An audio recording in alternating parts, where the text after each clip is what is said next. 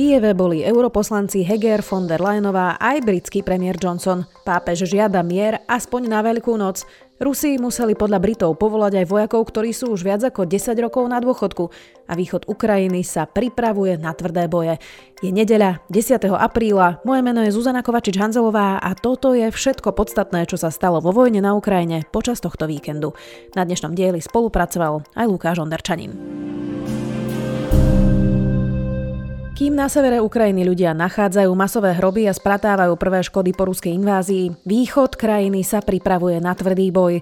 Naznačuje to blížiaci sa ruský vojenský konvoj pri Charkove, aj silnejúce ostreľovanie Luhanskej oblasti.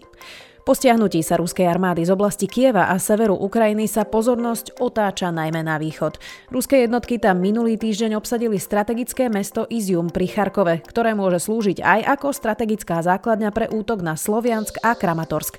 Práve tieto dve mestá sú kľúčovými železničnými stanicami pre evakuáciu civilistov z Donbasu. Práve útok na železničnú stanicu v Kramatorsku si ešte v piatok vyžiadal až 52 obetí. Ruská armáda v nedeľu ráno ostreľovala Luhanskú oblasť, kde zasiahli školu aj výškový obytný dom.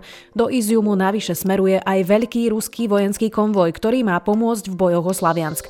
Americký inštitút pre štúdium vojny tvrdí, že ak sa Ukrajine podarí udržať Slaviansk, Rusko bude mať veľký problém obsadiť celú Doneckú a Luhanskú oblasť. O príprave na tvrdé boje hovoril v sobotu v noci aj ukrajinský prezident Volodymyr Zelenský.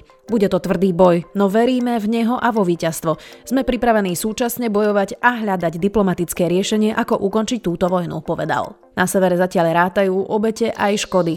Len v kievskej oblasti si ruská invázia vyžiadala 1222 civilných obetí. Informovala o tom generálna prokurátorka Irina Venediktová. Nové masové hroby našli úrady v obci Buzova nedaleko Kieva. Vyšetrovatelia aktuálne exhumujú telá a dokumentujú vojnové zločiny. Záchranári zatiaľ prehľadávajú trosky zničených budov v mestách kievskej oblasti. Najmä v Borodianke môžu byť desiatky ľudí pochované pod sutinami. Ukrajinské úrady už začali s čiastočnou obnovou. Cez víkend obnovili dodávku elektriny do 12 a plynu do 16 obcí. Bez plynu zostáva ešte stále takmer stovka miest či dedín. Experti tiež pokračujú s odmínovaním regiónu. Doteraz špecialisti zlikvidovali viac ako 10 tisíc výbušných zariadení. Do Kieva po delegácii z Bruselu a Bratislavy v sobotu dorazil aj britský premiér Boris Johnson. Počas prekvapivej návštevy sa s prezidentom Volodymyrom Zelenským prešli aj centrom Kieva. Johnson slúbil Ukrajine ďalšiu vojenskú pomoc aj sprísnenie sankcií voči Rusku. Británia by mala Ukrajine poslať 120 obrnených vozidiel a protilodné raketové systémy. Zelenský v nedeľu hovoril aj s nemeckým kancelárom Olafom Scholzom, ktorý chce tiež sprísniť protiruské sankcie. O odozdaní slovenského systému protivzdušnej obrany S-300 Ukrajine rozhodla naša vláda v utajení. Informoval cez víkend minister obrany Jaroslav Nať. Systém S-300 nebol modernizovaný a do dvoch rokov by ho Slovensko aj tak muselo vymeniť za modernejšiu techniku. Tieto požiadavky zatiaľ splňa systém protivzdušnej obrany Patriot, ktorý poskytli Slovensku spojenci z NATO. Na Slovensku máme od spojencov už 4 batérie patriotov. Podľa Borisa Kolára je v hre možnosť, že jednu z nich aj neskôr odkúpime. Slovensko rokuje aj o tom, že by sme Ukrajine poskytli hufnice Zuzana. Pápež vyzval Moskvu a Kiev na veľkonočné prímerie. Zložte zbrane, vyzval František bojujúce strany počas bohoslužby na námestí svätého Petra vo Vatikáne, kde sa na kvetnú nedeľu zišli 10 tisíce ľudí. Nech sa začne veľkonočné prímerie, ale nie na opätovné vyzbrojenie a obnovenie boja, ale na dosiahnutie mieru prostredníctvom skutočných rokovaní, povedal pápež. František odsúdil vojnu, kde sú podľa jeho slov bezbraní civilisti vystavení ohavným masakrom a príšernej krutosti. Aké víťazstvo spočíva v umiestnení vlajky na hromadu trosiek? Spýtal sa pápež.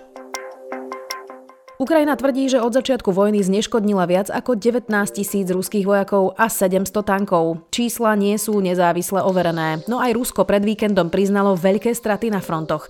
Straty chce teraz zaplniť aj povolaním vojakov prepustených z vojenskej služby od roku 2012. Tvrdí to britské ministerstvo obrany, ktoré cituje spravodajský portál BBC. Úsilie o navýšenie počtu vojakov podľa rezortu zahrňa aj nábor bojovníkov v moldavskom odštiepeneckom regióne Podnestiarsko.